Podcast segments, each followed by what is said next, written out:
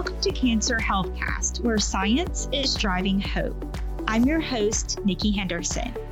Today, we are joined by Michael Weingarten, the Director for the Small Business Innovation Research Development Center at the National Cancer Institute, and Dr. Rukiyah Van Dross, an associate professor at East Carolina University and the director of graduate programs, pharmacology and toxicology concentration, as well as an adjunct professor of chemistry. Thank you both so much for joining us on the show. Thank you. Michael, can you start off by telling us a little bit about NCI's SBIR program?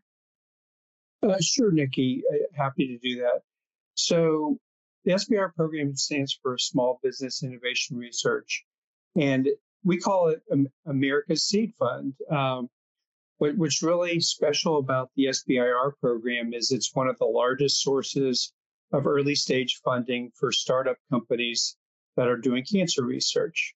So we work with a lot of companies as they're spinning out of universities, as they're developing their technologies, whether that be a drug, a device, a diagnostic, or a digital health tool as examples. And our goal is to really get out in the community, educate people about the SBIR program, educate them about how they can apply for funding, and really offer a whole range of resources that can be really valuable to our companies as they're advancing through the early stage development process and into clinical trials and ultimately trying to develop their, their drug device or diagnostic for patients. So we're we're very patient focused. And since we're talking about small businesses, we're always focused on what needs our companies have in addition to the funding needs that they have, what other resources we can provide to really help them move their technology forward and ultimately get it out to patients. Okay, perfect. And Michael, how is the SBIR program helping to put scientists, entrepreneurs of diverse backgrounds on a path to success? So that's that's a great question. So we are putting a lot of effort right now in how do we get more underrepresented scientists like Rukiyah into this program. So that involves first on the front end doing a lot of outreach to, for example, HBCUs and also minority serving institutions and really educating them about the program and then offering them different resources that can be helpful as they're looking to apply for funding. So, just as an example, we offer a program, it's called the Applicant Assistance Program. And essentially, the way that program works is you apply, and if you're accepted into the program, then you're assigned a coach that will work with you over a 10 week time frame and will really walk you th- through the whole application process. They'll they'll look at at drafts that you develop of your application and they'll give you actually specific feedback on all the key parts of the application. Our goal is to kind of demystify the application process and just make it a lot easier for people who have not received funding before from the NCI or from the NIH at all, and really just help them you know, hold their hand a little bit as they're as they're going through the whole process. So hopefully they'll be successful in getting uh, funding from us. So that's just one example of one program we run. That is wonderful, Michael. Thank you so much. And Rukiyah, can you talk about the role NCI's SBIR program played in leading you to your current role? And can you discuss some of the highlights and even some of the challenges during your journey from undergrad up until now? Well, thank you. Uh, thank you for having me here. Uh, the SBIR program has really been a game changer for me in terms of trying to get my technology to the public. So I have always wanted to develop drugs. That has been a dream of mine forever. And so I, I had this idea that what I was supposed to do is to do the research, and then a pharmaceutical company would seek me out amongst all of the other research that was happening in the world and say, hey, we want to develop your technology. Well, in fact, it doesn't work that way. and so when you want to develop a technology, whether it be a device or therapeutic, you have to be actively engaged in the process. You have to generate the proof of concept that you have a really uh, special product and do the work to de risk it, to put it in a position where a company can pick it up and say, we have this evidence that this product is going to do or achieve a particular thing. And then uh, what the SBIR program helps you to do is to generate that proof of concept that your product is what you think it is. And it also helps you to bring in specialties. It helps you to bring in experts who can do some of the things that you may not have training to do. So the bottom line is what it helps you to do is to perform those experiments that are going to be necessary to move it to the next stage of development. So that's uh, so the SBIR has been very, very important in putting me in a position where I can present what I have to a pharmaceutical company and they can assess whether they're ready to pick it up. In terms of your second question, you gave me a two parter. So, what is my pathway? Boy, I've had a long pathway, and I'm sure that everyone who's in this uh, in this field has had a long pathway to get to the end. And I'm not at the end yet, but I'm still working to get there. But I have to say that NIH in my pathway has been a critical part of me getting to the next stage of my development. So, starting with undergraduate, uh, as an undergraduate, I had no idea of what I wanted to do. I know that I love science and I knew that I wanted to develop drugs, but I didn't know how to get there. Most of the people around me uh, thought that if you love science, what you do is you go to medical school. Well, I knew that that was not for me.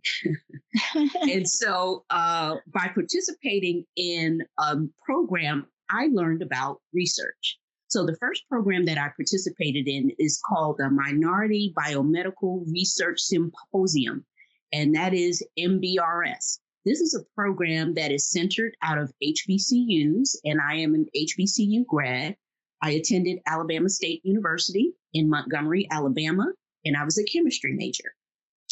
And so, as part of that program, you get to perform research in the laboratories at the HBCU. And so that kind of piqued my interest.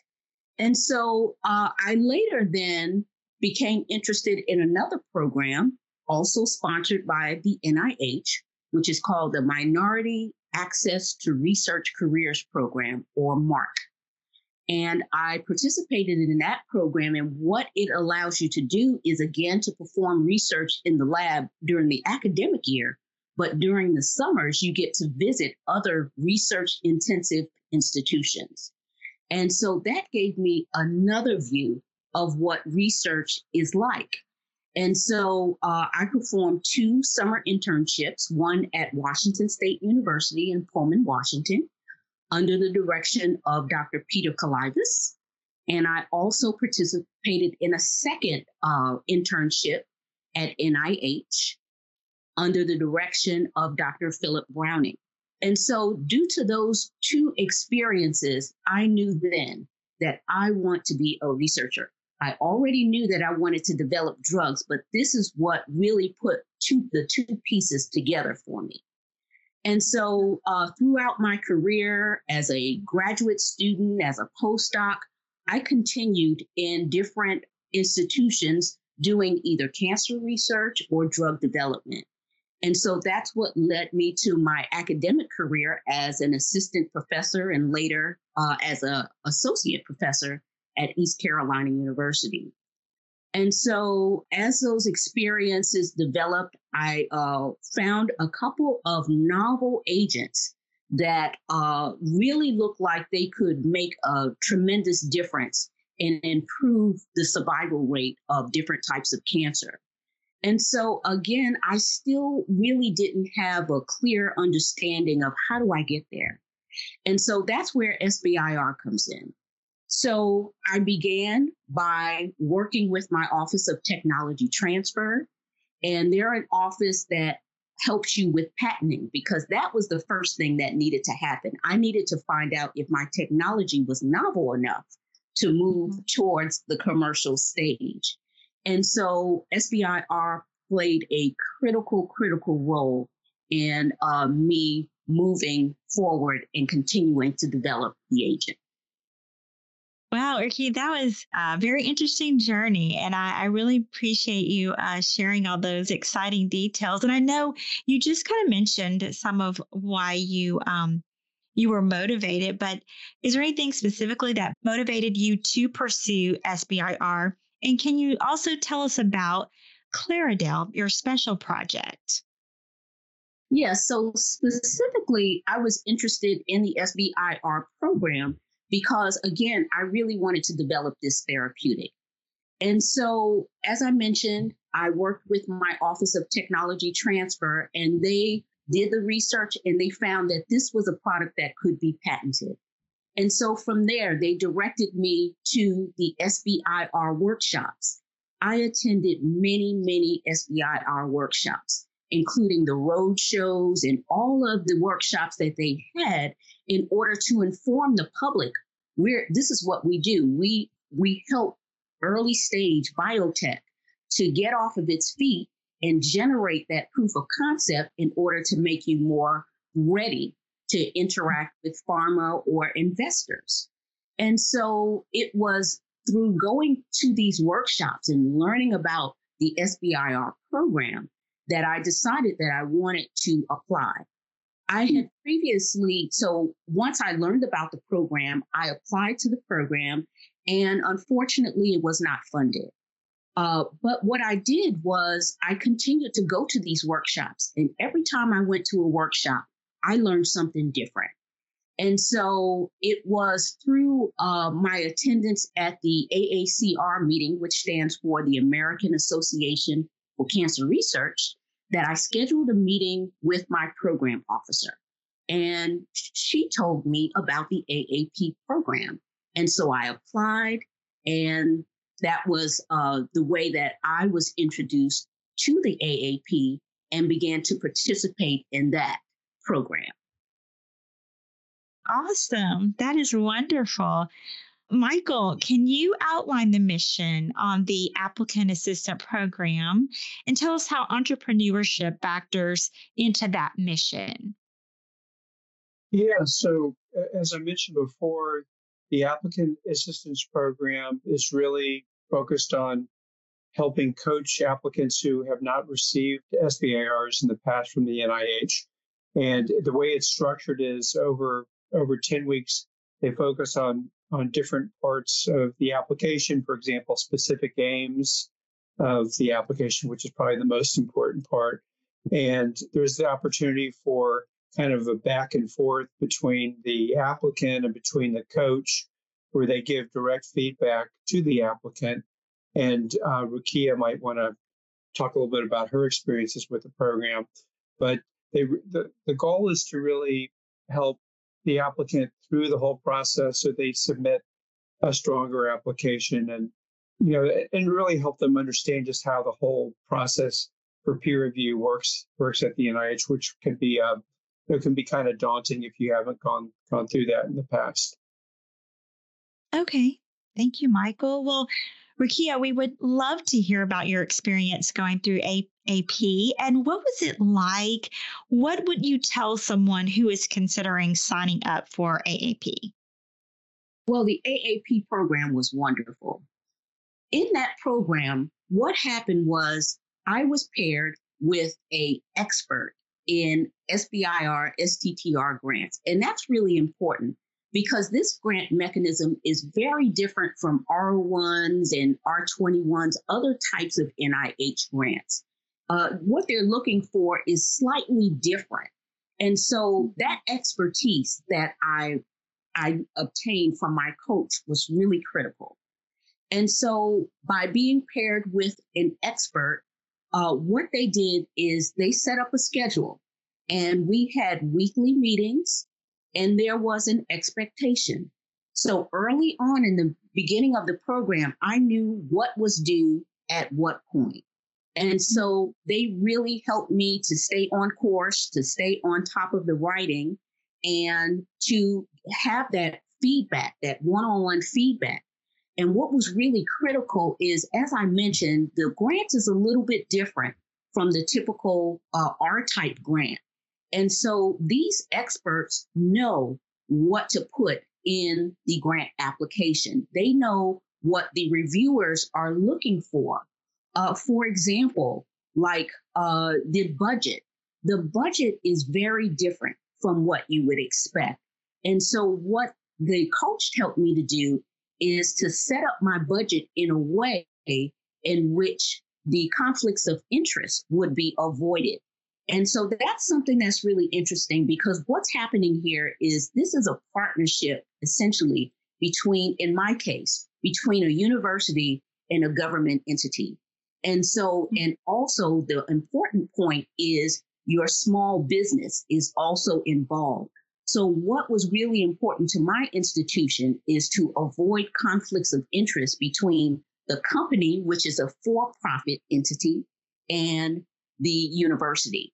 And so, the people, my coach was very experienced, very knowledgeable about these potential conflicts of interest. And I didn't realize how important it was until the grant was actually funded. But the budget has to be done in a way that avoids those conflicts of interest. So that's just one of example of how the experience of your coach really comes into play. They were very, very helpful. They helped me with a lot of things that I just didn't know because I'm not a business person and I had not applied for this type of grant before. Uh, mm-hmm. So they were really helpful in that. And I, I have to say, I really appreciated uh, being selected for that program and having an opportunity to participate in it. That is wonderful. Thank you so much for sharing that with us. Well, Michael, can you tell us more about other opportunities out there, such as the Notice of Special Interest Initiative? Uh, sure. Yeah. Actually, we've just had a range of new solicitations that we've launched uh, specifically to support underrepresented scientists. One is titled Encouraging Small Businesses to Partner with Resource Limited institutions on SBIR and STTR applications. And the goal there is to so- support small businesses so that they'll partner with resource limited institutions on their SBIR applications. And uh, this is actually a, a, new funding opportunity that just came out. You can read up more on it if you just go up on our website at sbir.cancer.gov and you specifically go you link to the targeted solicitations um, link, and that'll give you detailed information on the specific uh, NOSI or Notice of Special Interest. And that that one actually has a uh, submission deadline of January the 5th. So you've got about a month and a half before the receipt date on that. But again, the goal is to encourage small businesses to to partner with resource limited institutions um, to help move technologies out of those institutions. Typically, that's going to be a university like an HBCU or a minority serving institution, and it it just it offers a, a really nice opportunity for an underrepresented researcher to commercialize their uh, the discovery that they're working on and to, to move it forward. Um, in addition to that program, we're actually working on the, the next version of the applicant assistance program.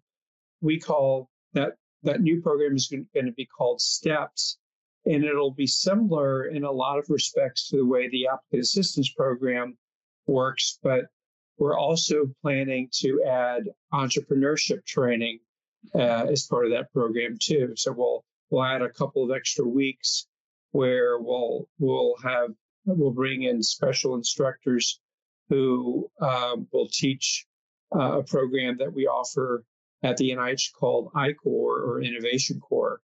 And uh, that's going to be a, a, key component to the program that'll really help applicants who are coming in without a lot of uh, background in business uh, training before.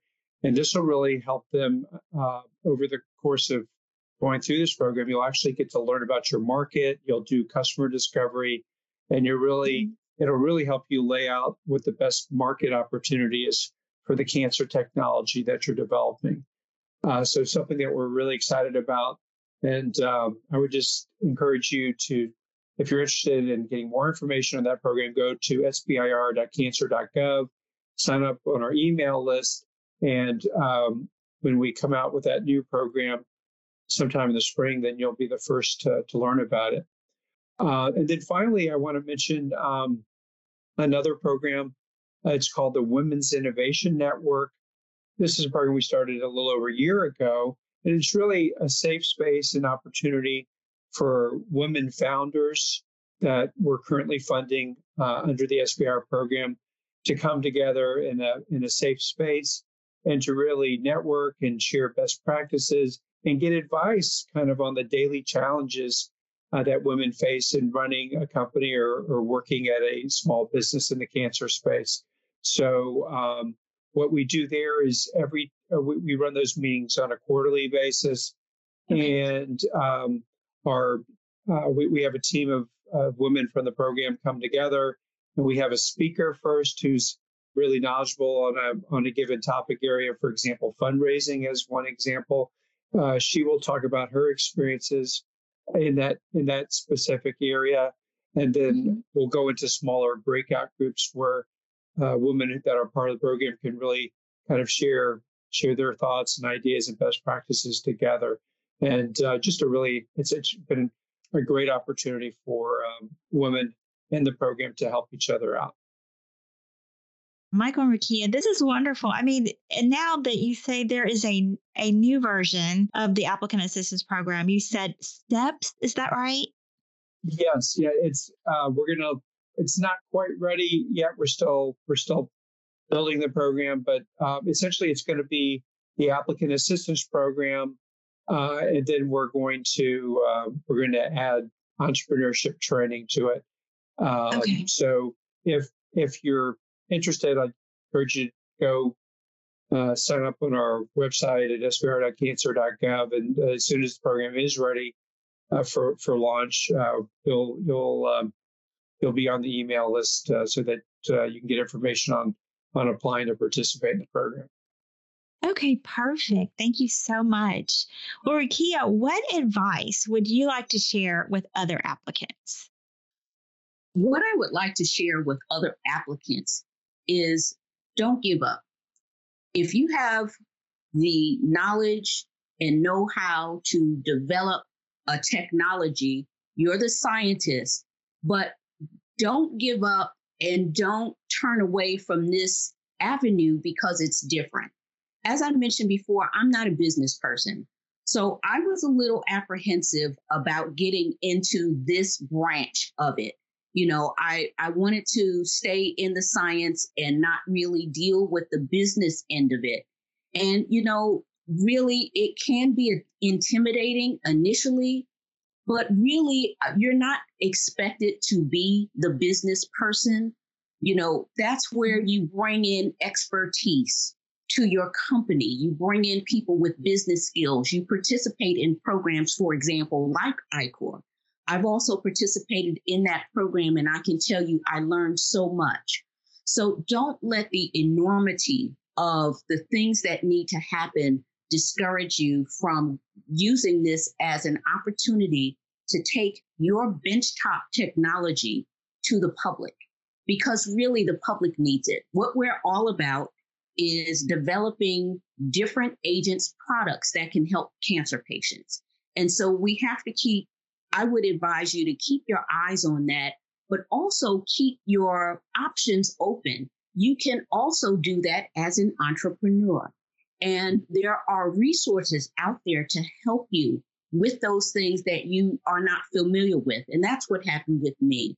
I had uh, access to different types of resources that helped me to develop a company, which I never would have thought that this was something that I would do.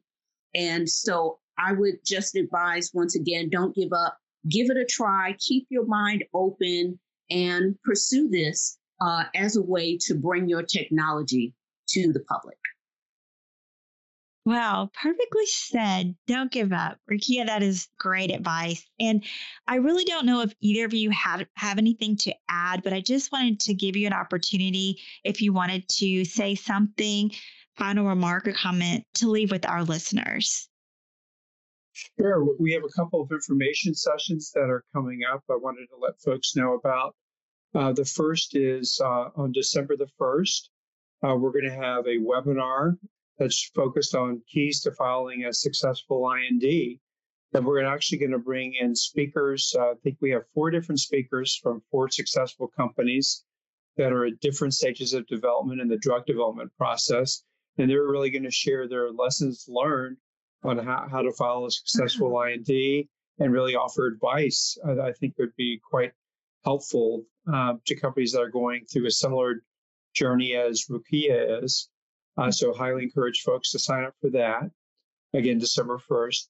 And then secondly, on December the 5th, uh, we're having a Q&A about the applicant assistance program. And um, you can also sign up on our website to uh, participate in the Q&A on the uh, applicant assistance program, again, December 5th. And then finally, um, for uh, more information, go up to sbir.cancer.gov. Uh, you can get information on all these different programs. You can also sign up for our newsletter and email blast so that whenever we come out with a new funding opportunity, a new or a new resource on a program that we offer to our companies, uh, you'll be the, the first to know about it. Okay, perfect. Thank you so much, Michael. And Rukiyah, do you have anything you'd like to add? Uh, yes, I also wanted to say one more thing about the AAP program and its benefits. So, at my institution, there were not other investigators who had SBIR, STTR funding.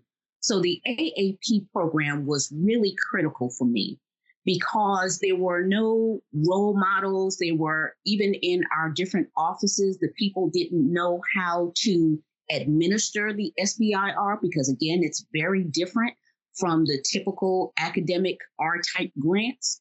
And the AAP program gave me that mentorship that I needed in terms of how to put the application together, the dates, all of the all of the things that most people maybe have a colleague who was successful in getting these types of grants.